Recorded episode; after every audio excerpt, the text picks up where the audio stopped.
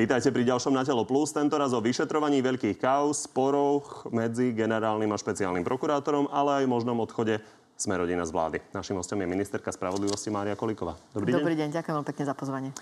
Ešte som nepovedal vlastne, že z SAS, tak to dodávam. Na to ste si už zvykli, na také titulovanie? a je, toto je ten stav. Takže je to absolútne v poriadku. Pýtam sa aj na to preto, pretože Richard Sulik uh, hovoril o tej naozaj podrobnej zmluve, ktorú máte. Vieme, že budete za neho kandidovať, že napríklad vám podporí Mareka Hatasa o rok uh, v primátorských voľbách. Takže ste vlastne v SAS už, nie?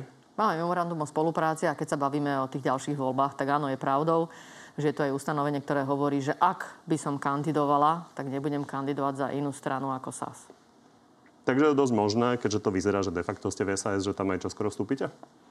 Som nominant v tomto momente SAS a čo, to, či vstúpim alebo nevstúpim, to je podľa mňa, to necháme na budúcnosť. Teraz sme vo fáze vzájomného sa spoznávania, zbližovania sa a tak by som to teraz nechala. Tak poďme na naozaj prítomnosť, na ten koaličný spor, čo spraví so spravodlivosťou na Slovensku. A takto váš vklad do tej debaty vidí Juraj Šeliga. Uh-huh. Ja mám trošku pocit, že pani Kolíková sa momentálne bojí Borisa Kolára, lebo Boris Kolár je taká povaha, keď mu trošku frnknete do nosa, tak on vyskočí z kože, no tak asi sa bojí, aby je nezobral ministerstvo. Je to tak? No určite to tak nie. Ja si myslím, že Juraj Šeliga si môže spomenúť nakoniec aj na našu výmenu pri kolúznej väzbe, krátko na to, ako som bola odvolávaná, takže neviem, ako na to, to prišiel. To už bolo dávnejšie, teraz je vás počuť menej. Áno, ja neviem o tom, že... A, tak ja o tom neviem, že ma bolo počuť menej. Nevnímam to tak. Myslím, že ku všetkému, čo sa deje, sa via, priebežne vyjadrujem. A možno nie s takou razanciou intenzitou, ako si to predstavuje Juraj Šeliga. A myslím, že to je absolútne v poriadku. Čo treba robiť s paragrafom 363? To je asi naozaj áno, myslím, vaša že... doména. Aké áno, sú myslím, alternatívy? Že... Aká je tá najlepšia? Myslím, že to treba zúžiť. Alternatívy, tých je naozaj mnoho. Ako dá sa baviť o nejakej aprobácii súdom, dá sa baviť o tom, že to bude pozitívny výpočet, teda presne vymedzená, čo sa to vzťahuje, alebo presne vymedzená, čo sa to nevzťahuje. Bavíme sa teda o oprávnení generálneho prokurátora a jeho vstupu do e, rozbehnutých trestných konaní.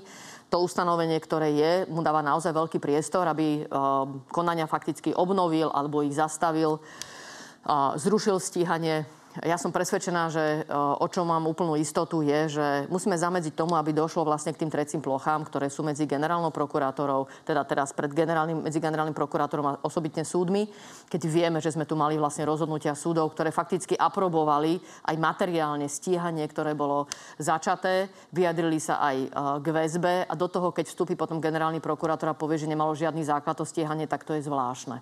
To potom vytvára nedôveru e, jednej časti verejnosti v generálneho prokurátora prokurátora, druhej časti verejnosti v súdy, toto nie je dobré. No a čo je tá najpravdepodobnejšia alternatíva, ako to vy vidíte? To je teraz Hovorilo zložité. sa napríklad o tom, Prosím? že by to mohla ešte potvrdzovať ministerka spravodlivosti napríklad svojim podpisom? No, to si myslím, že za tejto konštelácie asi ani nie, asi si to neviem ani predstaviť, že by na tom bola zhoda v koalícii, ale áno, da, môžu byť aj rôzne komplikované procedúry na podnet ministerky, alebo to aprobuje ministerka. Samozrejme, sú aj takéto možné riešenia. Ja by som sa skôr prihovala k riešeniu, ktoré je jednoduché, zrozumiteľné, nezaťažuje neprimerane už súdy a proste len urobí deliacu čiaru, v čom je priestor pre generálneho prokurátora. A e, myslím si, že pri najmenšom by to naozaj už nemal byť ten priestor, kde už rozhodli súdy. To je by som povedal, že pri najmenšom. Hej. Dobre, tak to budú asi ľudia trošku zmetení z toho, čo z tohto považujete teda za najlepšie ja? riešenie. Čiže najlepšie. ministerka asi nie, to hovoríte, že politicky uh, nie je veľmi priechodné. Ja vám môžem Čiže povedať, kto by to teraz... mohol ešte posvedcovať? Takto, ja vám, uh, kto by to ešte mohol posvedcovať ešte iný? tak už asi myslím, že už asi sme vymenovali všetkých. Keď už buď to bude posvedcovať ešte súd, alebo ešte bude do toho zapojená ministerka, už si neviem predstaviť. Samozrejme je množstvo iných orgánov, ale že by to niekde inde ešte malo priestor. Ale aby sme to zrozumiteľne vysvetlili. Prosím? Zrejme súd? No ja si nemyslím, že je dobre do toho ešte dávať do tej aprobácie súd, ale ak by na tom bola zhoda, dobre, však uh, sa tvorí vždy nejaký kompromis uh, v rámci toho, že proste musí to byť dohoda primeraného množstva poslancov, ktorí proste podporia potom nejakú zmenu právnej úpravy. Takže tak sa tvoria samozrejme aj, aj kompromisy aj v rámci právnej úpravy. Ale ja si osobne myslím, keď sa tam mňa pýtate, že buď by to teda bolo skôr vymedzený pozitívny výpočet alebo budíš negatívny výpočet, kam nemá zasahovať uh, generálny prokurátor. Skôr som za to, aby to bolo takto jasne povedané. Nedávať tam ďalšie aprobačné mechanizmy. Akože máme aj také na stole, ako samozrejme ja som pripravila aj a, takéto alternatívy, aby sme v rámci odbornej diskusie o tom mali a, priestor na dialog, ale myslím si, že by sme mali mať skôr jasnejšiu právnu úpravu, jednoznačnejšiu. Buď a, je to priestor jeden alebo druhý a tam urobiť deliacu Dobre, aby to pochopili aj ľudia, ktorí neštudovali právo skúsme, a skúsme. nevedia, čo je negatívny a pozitívny výpočet. Áno. Čiže bavíme sa o tom, že má dostať generálny e, prokurátor jasné pravidla, čo nemôže do čoho nemôže zasahovať? Už, áno, napríklad, napríklad vec, už nám, ktorá je už na súde?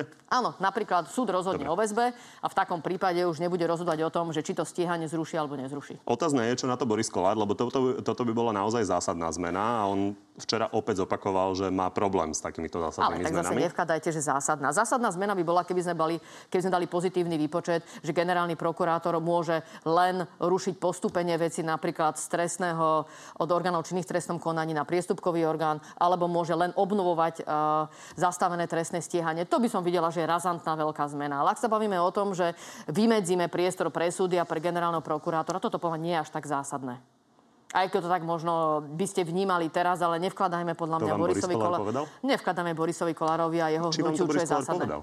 Prosím? Či ja si myslím, že ten naozajstný priestor pre dialog tu nenastal. Myslím si. Takže samozrejme bola nejaká pracovná skupina, kde boli predstaviteľe hnutia Sme rodina, ale ja to teraz nevnímam, že sme si úplne zatvorili dvere. Podľa mňa aj na ten variant, kde sa bavíme o vymedzení priestoru pre generálneho prokurátora a pre súdy, tu ešte priestor je. Ale teraz cítim, že máme napätie, keď to tak môžem povedať. Máme príliš veľkú dynamiku asi v rámci celej spoločnosti, ale aj v rámci koalície, aby sme sa normálne v kľude rozprávali o, o tom, čo s paragrafom 363. No, nič tomu asi nepomáhajú takéto vyhlásenia, aké povedal včera Boris Kolár. Tak sa vypočujeme. Pripúšťate, že to môže prejsť aj bez vášho súhlasu a bez vašich hlasov? Nepripúšťam to, nepripúšťam to. To nepripúšťam. A čo sa stane, ak to prejde? Však to budete vidieť potom, čo sa stane. No, ak by on odišiel z koalície, tak máte 75 poslancov, čo aj teda premiér mm. povedal, že to nie je na vládu dostatočné. Čo hovoríte na nápad nalákať e, vašich ex-kolegov zo zalodí Miroslava Kolára a pána Tomáša Valaška? Je to samozrejme jedno z riešení. Ak by sa týmto smerom vybrala koalícia, ktorá podporuje vládu Eduarda Hegera, je to jeden z variantov. Ja som aj dnes mala veľmi úprimný rozhovor aj s Tomášom Valašekom, aj s jeho ľuďmi, ktorí vlastne sa starajú o, túto, o tento segment spravodlivosti. Je pravdou, že vieme tu nájsť naozaj zhodu na viacerých úrovniach, ktoré sa týkajú reformy justície. Takže áno, je to jeden z variantov, ale ja by som samozrejme aj žiadnymi mojimi vyhláseniami nechcela teraz nejakým spôsobom znegovať súčasnú koalíciu. Ten priestor na dialog tu stále je. Ja sa pýtam, či to nie je iba nejaká vyjednávacia figúra v rámci toho, aby Boris Kolár nemal pocit, že má neobmedzené možnosti. Pretože vy si viete predstaviť, že by pribudol predseda strany spolu, člen strany Progresívne Slovensko a že takto by ste to vládli?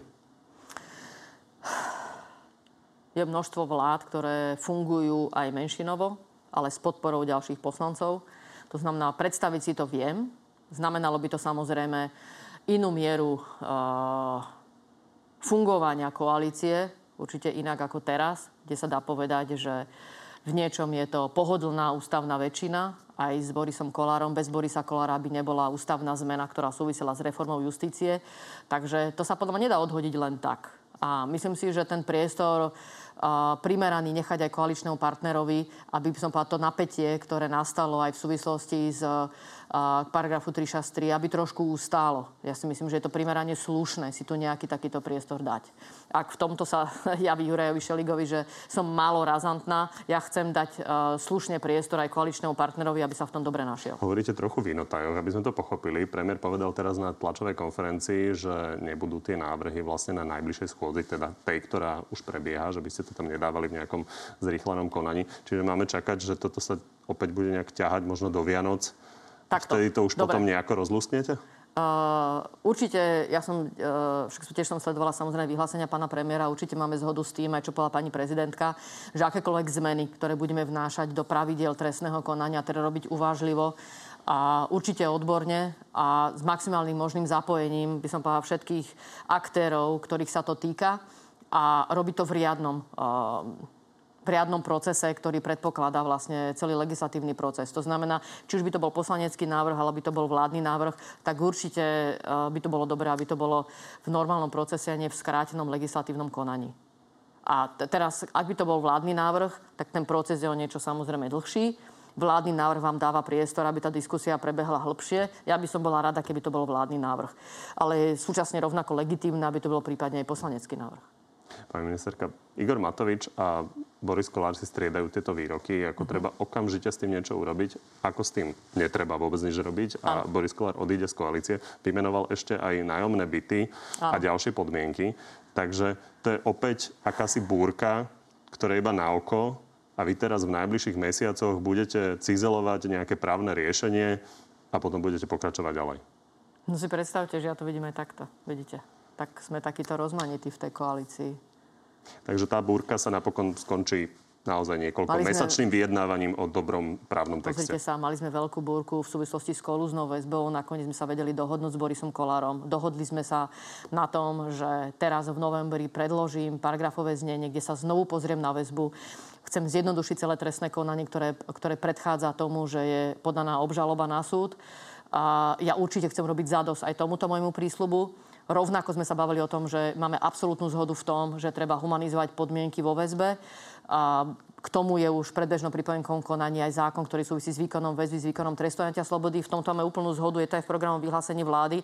Takže ja na druhej strane vidím, že máme veľa styčných bodov.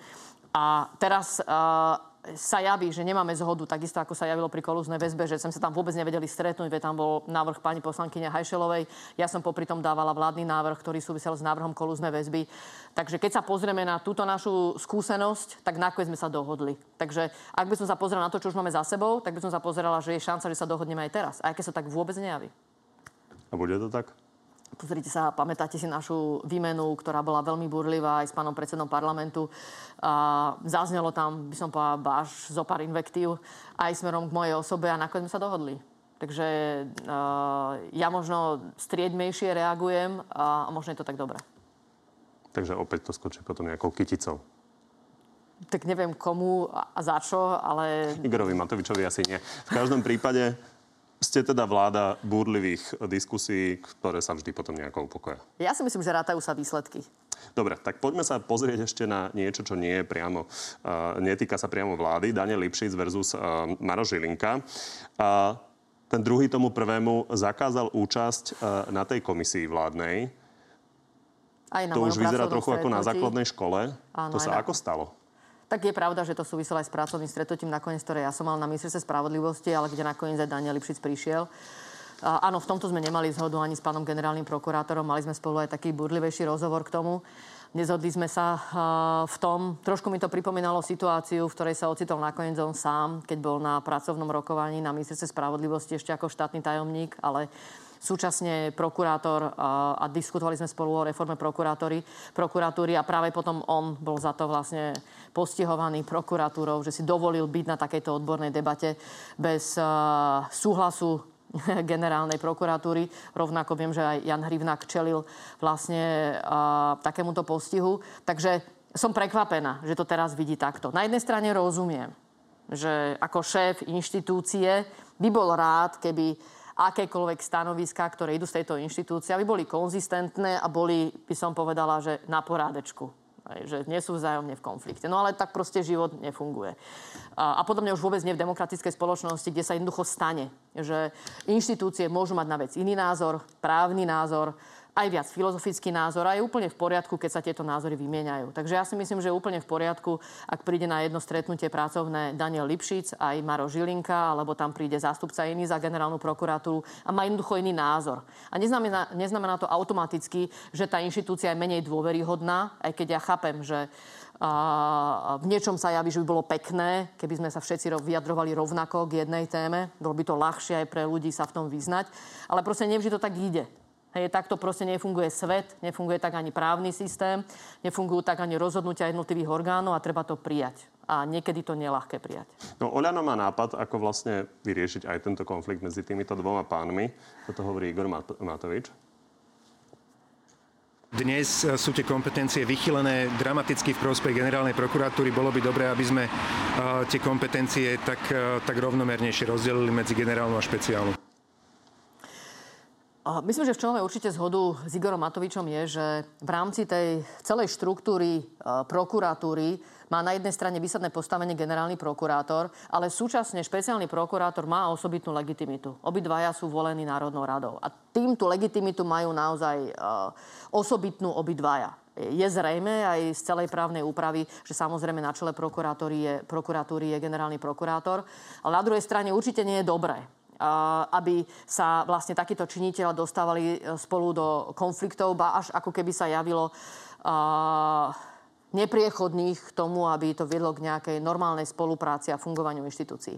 Takže podľa mňa e, je úplne legitimné pozrieť sa na právnu úpravu a pozrieť sa, že či tam trochu, by som povedal, nedať jasnejšie postavenie aj tej špeciálnej prokuratúre, ak sa potenciálne dostanú do konfliktu. Napríklad jedna z úvah, a, a, ktorá mi príde zmysluplná, o nej určite viesť debatu, je, že a, ak generálna prokuratúra príde respektíve generálny prokurátor príde k názoru, že stanovisko špeciálnej prokuratúry alebo rozhodnutie špeciálneho prokurátora je také, ktoré bolo potrebné korigovať, či by nebolo na mieste záväz napríklad do právneho poriadku, že je potrebné prihľadať na, na názor alebo vyjadrenie alebo stanovisko špeciálneho prokurátora. Hej. To znamená, že by sa tam vymedzilo, že je dôležité si ho jednak jednoznačne vypočuť a v nejakej miere prihliadať. To znamená, že brať ho naozaj vo veľkej miere za relevantné.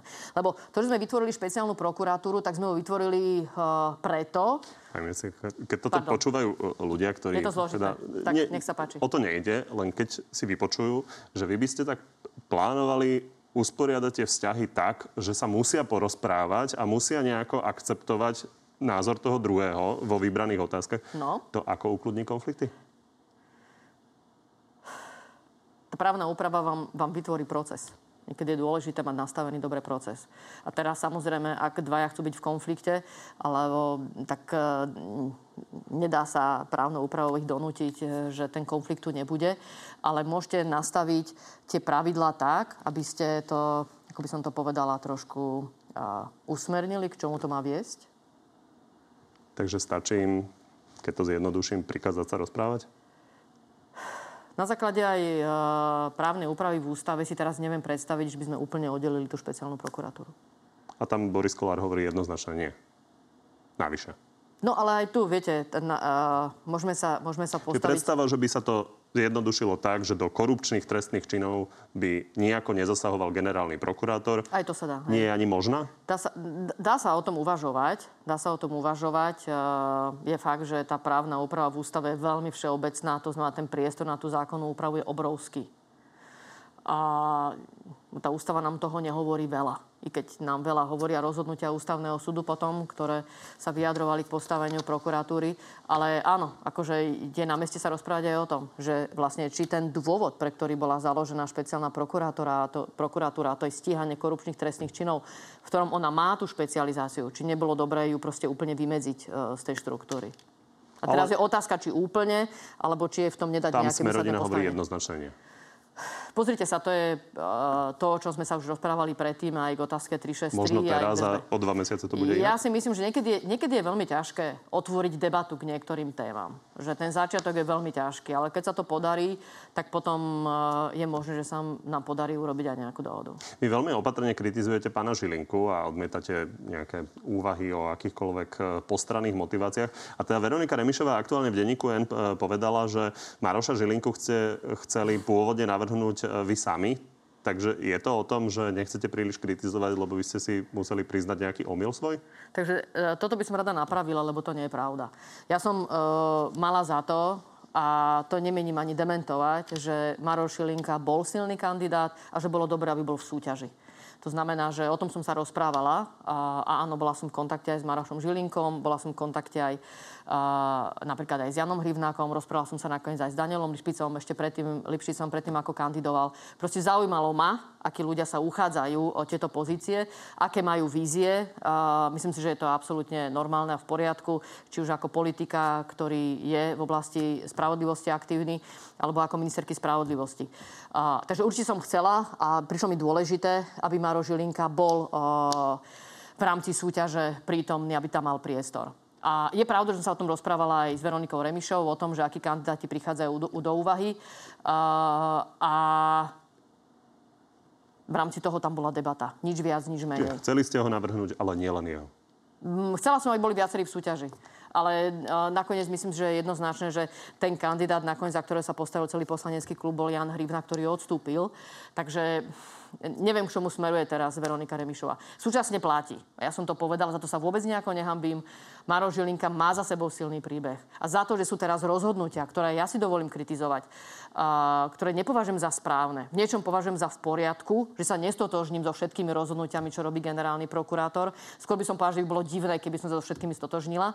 Takisto ako sa mi nepáčia ani uh, niektoré rozhodnutia, alebo niekedy aj viaceré rozhodnutia súdov, ale proste je to v poriadku. Môžeme mať na to iný právny názor názor, a, m, aké rozhodnutie prijať, ale nemyslím si, že hneď proste sa tým popiera akákoľvek jeho legitimita, aby zastával tento úrad. Poďme na policajnú inšpekciu. Tá bojuje s vyšetrovateľmi znaka, ktorých teda už dostala do väzby a koalícia bráni vyšetrovateľov okolo pána Čurilu, opozícia zo Smerodina zase e, opačne inšpekciu a teda na občanoch je, aby sa nejak rozhodli, komu idú fandiť. A nový policajný prezident hovorí, že treba tú inšpekciu postaviť na novo. Pozrime sa na to. Tá inšpekcia v minulosti, nalajme si čistého, nevidela trestné činy takých policajtov, u ktorých tú trestnú činnosť jednoznačne vidieť mala. Zruší sa to a bude sa to stavať od nuly? Myslíte Ako hovorí inšpekcia? pán Hamran? Áno. Uh, teraz tá posledná debata, ktorá bola na koaličnej rade, e, z nej nevyznelo, že ideme teraz niečo rýchlo postaviť na novo, alebo pomaly. Teraz ma prosím nechytáte za slovička ohľadom procesu. Ale uh, je zrejme aj z mojej poslednej debaty s pánom premiérom, že je tu záujem, aby sme mali hĺbšiu diskusiu, k otázke nezávislosti uh, inšpekcie nielen policie, ale ja tam zahrňam samozrejme napríklad aj zbor väzenskej justičnej stráže, prípadne finančnej správy. O tom by mala byť podľa mňa debata.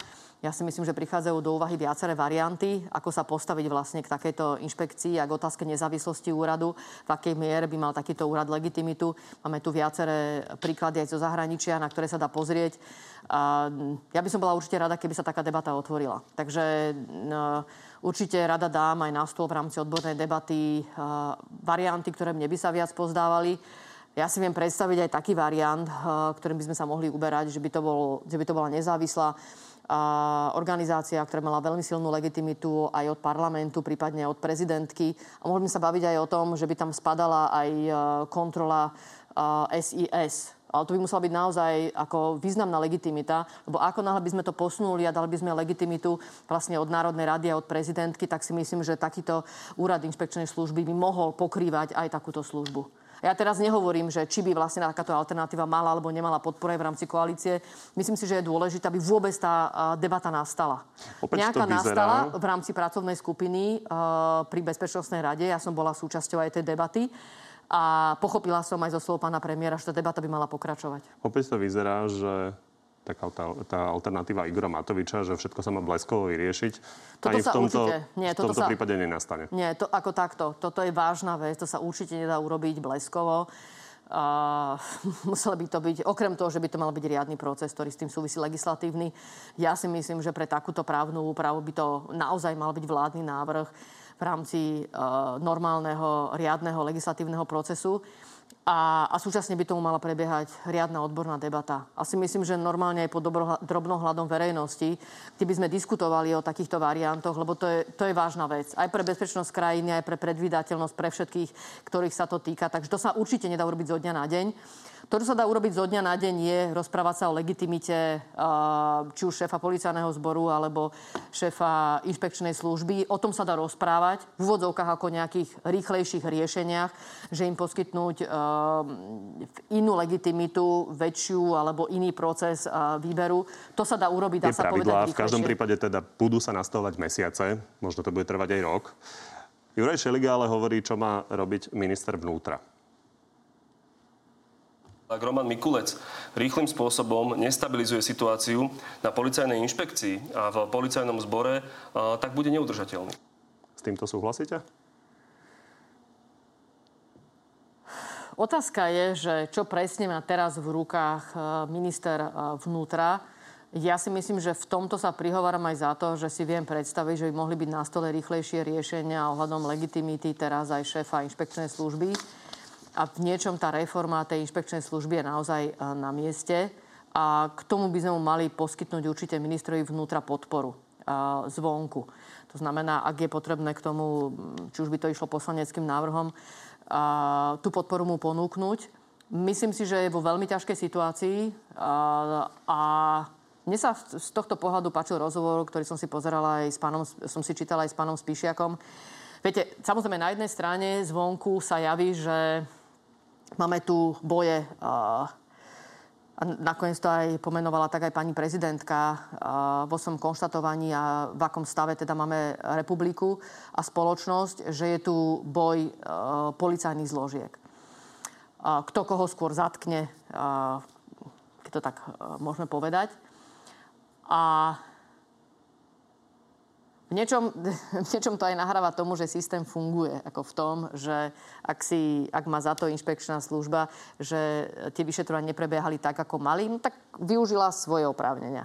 A, vyšetrovatelia NAKA urobili všetko preto, môžeme sa o tom rozprávať, aby vyšetrili kauzy, ktoré uh, sú naozaj ťažké a je na nich vyvíjaný obrovský tlak aby v, by som povedala, v čo najkračom čase položili na stôl obvinenie, obžalobu a naozaj tých ľudí, ktorých považujú za páchateľov, postavili pred súd. A vlastne pýta si to aj spoločnosť. Proste je tu obrovský tlak na to, aby sme tú spoločnosť očistili od zločineckých praktík prepojených s predstaviteľmi štátu. A teraz v tom celom naozaj ja nemám obavu, že by nevedel zafungovať súd. A teraz sa povznesiem aj na to, ako ma častoval či už Najvyšší súd, alebo potom obhajca pána Haščáka v súvislosti s dovolaním, ktoré som podávala. Na to sa treba naozaj povznieť. Pani ministerka, k tomu sa chcem akože, dostať, ja chcem ale povedať, aby sme toto akože, pochopili, e, ja vás počúvam a hovoríte, že systém funguje. Toto, akože keď systém počúvajú tom... opoziční voliči, ktorí od opozičných predstaviteľov počúvajú, že z odposluchov vyplýva, ako sa to všetko tu riadi, a tie kauzy a vyšetrovania. Viete čo, takto tie odposluchy si treba, neviem, že kto videl naozaj celý spis, Takže to sú tiež vyňatky, z ktoré môže byť priebeh nejakého rozhovoru. Otázka je, akú rolu tam zohral agent. Takže toto sú vyňatky pre mňa, ktoré sa, z ktorých sa nedá urobiť záver. Prosím? Že na, a dokončím, že na druhej Nech strane, keď sa na to povie, pozrie koaličný volič, áno. tak ten sa pozera, že tí hrdinovia, ktorí tu teda išli áno, áno. dostať tých najvyššie postavených bývalých činiteľov do basy, tak sú nejakým spôsobom väzobne stíhaní, tak systém funguje, to asi nestačí ani jednej strane. Také vyhlásenie. No, uh, rozumiem, že nestačí na to, aby sme boli spokojní s tým stavom, v ktorom to je. Ale mohlo by to stačiť na to, aby sme teraz nemali stres, že by to nemohlo skončiť dobre. Roman to znamená, že by... má vašu podporu pri tom, ako to robí? Má moju podporu. To je dôležité povedať. A e, to, čo nebolo spochybnené, a to povedala jasne aj prezidentka, je, neboli spochybnené súdy. A to je podľa mňa úplne kľúčové. Ja som presvedčená, že keď sa vec dostane na súd, akákoľvek, či už to súvisí s kauzami uh, ohľadom očistý uh, spoločnosti uh, z korupcie, tak uh, verím tomu, že ak tam bude nejaký dôkaz, ktorý nebude v poriadku, tak ho súd odhalí. Ak to nebude prvostupňový, tak to odhalí druhostupňový. Ak nebodaj sa niečo prehliadne, tak tu máme ešte ústavný súd. Máme tu jednoducho tak vypracované inštitúcie v rámci toho právneho systému, že sa nebojím. Nebojím sa, že by tu neprišla náprava v primeranom čase. A rovnako sa z tohto pohľadu nebojím a verím, a osobitne, keďže poznám aj kvality uh, pána obhajcu, čo sa týka týchto vyšetrovateľov NAKA, verím tomu, že uh, tak, ako on popisuje tie skutočnosti, ak také sú, tak naozaj uh, v primeranom čase budeme vidieť výsledok aj vo forme rozhodnutia, či už v rámci prípravného konania. Teraz pána Kubinu, bývalého kolegu pána Lipšica. A... Ja si myslím, že spochybňovať jeho kvality by nebolo na mieste. Povedali ste ešte jednu vec o inšpekcii, že by teoreticky mohla kontrolovať aj SIS, keby sa prenastavil ten systém. Môže SIS viesť naďalej sme rodina?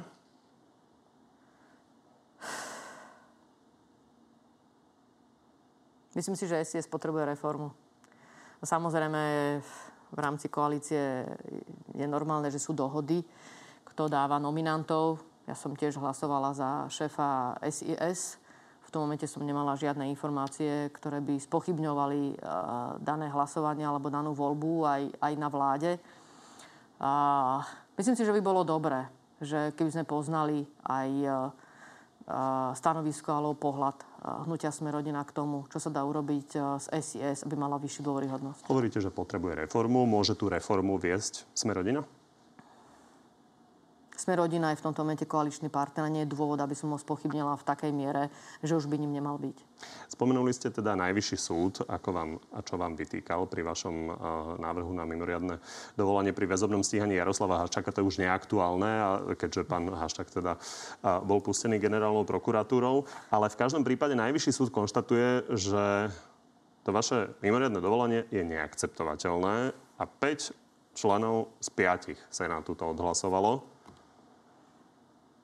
Viete, zase pozerajme sa na to, že je to v čase, kedy už bolo rozhodnutie generálneho prokurátora v danej veci a súčasne som rada, že ste sa na to opýtali. Základný dôvod, prečo ja som podávala dovolanie, bol ten, že som bola presvedčená po tom, čo som si pozerala spis. By som povedala, nie každý spis mám takú kapacitu, aby som si pozrela s, s nejakým väčším drobnohľadom, ale tu som si ho naozaj pozrela. Áno, bol to podnet zo špeciálnej prokuratúry. A mala som za to, že v tejto veci, kedy bola zrušená väzba, Osobitne z toho dôvodu, že samotné trestné stíhanie neobstojí. Že toto bol extrém, za ktorý by uh, súd nemal ísť. A, takže ja sa v tomto nestotožňujem ani teraz, ani s generálnym prokurátorom, nestotožňujem sa ani s najvyšším súdom, ktorý je presvedčený, ako na tých pár riadkov povedal, že to stíhanie neobstojí. Ja som naopak, pre, naopak presvedčená, že z toho spisu, čo som videla, to stíhanie obstojí. To stíhanie, kedy sa bavíme o vlastne stíhaní uh, pána Haščáka v súvislosti s, s celou kauzou Gorila, je stará kauza. je, je naozaj osob, je, je to osobitne ťažké. Toľko rokov dozadu ako takúto kauzu vyšetrovať a, a viesť. Aby sme nerozoberali ja ja celý myslím. prípad uh, kšeftovania s tou nahrávkou, ja sa pýtam na toto mimoriadne dovolenie, Pýtajte lebo sudcovia sa. tvrdia, nie je povinnosťou dovolacieho súdu dedukovať, čo dovolateľ uh, svojou námietkou zamýšľal. Čiže oni nejak namietajú kvalitu, hovoria, že ste tam len skopírovali niečo od Daniela Lipšica, takže Nepodávali ste to len kvôli tomu, aby to vyzeralo, že ste tvrdá na Haščaka? Nie. Ako som už povedala, ten základný dôvod bol, že som mala za to, že tu, nebol, že tu neobstojí dôvod súdu, že väzba má byť preto zrušená, že stíhanie neobstojí. Mala som za to, že toto je extrém, kam sa dostal súd, kde to proste nie je v poriadku. Proste o tom som bola presvedčená. To je všetko. A čo sa týka samotných dovolaní, ktoré podáva minister spravodlivosti, no vždy to dá podáva na základe nejakého podnetu. Ako na tom je postavená právna úprava. V akej miere sa stotožní alebo nestotožní s argumentáciou, je to samozrejme na našom vyhodnotení. Niekedy sa stotožníme vo väčšej miere, inokedy v menšej miere. Ale teraz hovoriť, že tým pádom sme si zobrali nejakú procesnú stránku a tu zastupujeme v konaní, no tak toto je naozaj vôbec nie na mieste. A nechápem vôbec prečo. Uh, by som povedala k takýmto, až by som povedala invektívam sa znížil súd. Ako čo sa týka pána advokáta, tam to považujem aj za hranicou nejakej etiky, za ktorú by sa advokát nemal dostať. Advokáta pána Haščáka, myslím. Advokáta pána Haščáka, presne tak. To je za hranicou, to nech si vysporiada Slovenská advokátska komora, či tieto takéto prejavy sú na mieste. Ja si myslím, že to za tou hranicou prípustnosti je. Uh, ale máme na to iný názor. Ešte ja si myslím, že to stíhanie malo prebiehať. Poďme ešte k dvom témam. Vy ste mali analyzovať uh, pre ministerstvo zdravotníctva, ako je to s možným povinným očkovaním. Uh, výsledok je, je možné v prípade koronavírusu? Ja som to už povedala viackrát. Ja tam nevidím ústavnoprávny problém, že by bolo zavedené povinné očkovanie. To je skutočne skôr politická otázka. Takže teda prepačte, ústavnoprávne si, to, ústavnoprávne si to môžeme dopovedať. Otázka je, pre aké kategórie ľudí... Na to a, sa chcem presne opýtať. Napríklad povinné očkovanie pre lekárov, učiteľov by bolo v súlade so slovenským právnym poriadkom. Ja si myslím, že je to akože so slovenským právnym poriadkom. Tam sa nebavíme o slovenskom, alebo českom, alebo nemeckom, francúzskom. Tu sa bavíme o tom, že či to obstojí a tam sme, by som povedala, v jednej línii s ostatnými krajinami, a, so všetkými, a, pre ktorý aj záväzný, Európsky súd pre ľudské práva a, e, a jeho rozhodnutia. Tu dávame vlastne do nejakej rovnováhy vyváženosti jednak zásah do súkromia, čo je samotné očkovanie, že ho máte podstúpiť, aj keď ho nechcete podstúpiť. A na druhej strane je to ochrana zdravia vôbec celej celej spoločnosti a potom tiež výkon nejakých služieb v mene štátu.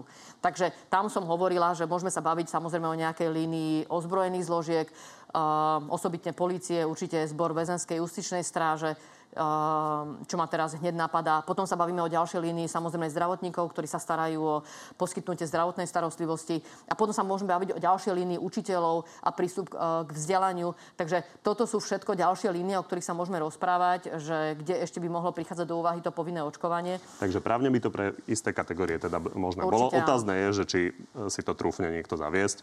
Tam politický odhad máte aký? Zohľadom na to, aké je napätie v spoločnosti uh, k celej tejto téme, vidím to ako zložité presadzovať. Či by to ešte viac vlastne nespôsobilo uh, problém v celej spoločnosti. Takže je dosť možné, že to je. Takže politicky to vidím samozrejme aj v rámci koalície zložité. A treba povedať, že opoziční po, politici tu urobili um, naozaj medveďu službu. Vôbec nepomohli k tomu, aby ľudia mali pozitívny vzťah k očkovaniu, čo by nám všetkým pomohlo, ale skôr naopak. A ako to je veľmi smutné. Usporiadanie vzťahov po rozpade za ľudí, to je už taká telenovela, už to trvá týždne. A toto je vyriešenie toho rozpadu, ktoré spomenul premiér v nedelu. Je najpravdepodobnejšie, že sa konflikt v koalícii okolo za ľudí skončí tak, že ministerkami ostanú aj pani Kolíková, aj pani Remišová? Myslím, že aj tento scenár je možný. Aj pravdepodobný? Je podľa mňa pravdepodobný a možný. Igor Matovič ale stále hovorí, že vám nedôveruje a že teda SAS si má vybrať, ktoré tri ministerstva chce. Áno. Evidujem aj toto vyjadrenie. Keby na tom trval, tak Richard Sulik dá nohu do dverí a povie, že takto odchádzame z koalície? Myslím, že je to určite otázka na Richarda Sulika, ale... Vy ste sa o to museli porozprávať, máte pomerne podrobnú dohodu o ďalšej politickej spolupráci. Áno, trvá na tom, aby ten rezort spravodlivosti sme mali. Treba povedať, že zohľadom na ten počet poslancov, ja si myslím, že je to absolútne legitímne e, naozaj pomerovať aj e, ten podiel aj poslancov na tie rezorty si myslím, že je to absolútne v poriadku. Vy ste písali rôzne dohody napríklad o tom, ako môže fungovať koalícia. Takže viete ponúknuť, ako Iveta Radičová hovorila, VR možnosti. Ano. Takže ako sa to dá vyriešiť? Momentálne sa to dá asi vyriešiť tak, že budeme všetci akceptovať ten stav, v ktorom sme a budeme mať záujem pokračovať ďalej. Čiže Maria Kolíková aj Veronika Remišová ostanú ministerkami. Ja určite podporujem Veroniku Remišovú ako ministerku. Mimochodom, je dobrá ministerka? Ja už som sa k tomu vyjadrovala. Chcete sa k tomu vrácať? Pýtal som sa na to dávnejšie a Veronika ano. Remišová, keď som sa jej na to pýtal naposledy, tak povedala o vás, že ona vás bude až na konci posudzovať. Á, výborne, tak ja si myslím, že teraz e, čo skoro budeme dávať aj súbor opatrení, ktoré sme presadili za rok a pol, takže bude sa môcť s tým oboznámiť. A úplný záver k tomu, čo sme na úvod rozoberali. Na Vianoce ešte budete vládnuť? Teraz ja, alebo koalícia? Myslím, alebo... celá koalícia v tejto podobe. ja si myslím, že áno. Tak vám ďakujem, že ste prišli do Markizy. Ja vám ďakujem za pozvanie. Na Telo Plus je to na dnes všetko. Vidíme a počujeme sa budúci útorok o 14. naživo na TV novinách alebo v archíve a na podcastoch. Dovidenia.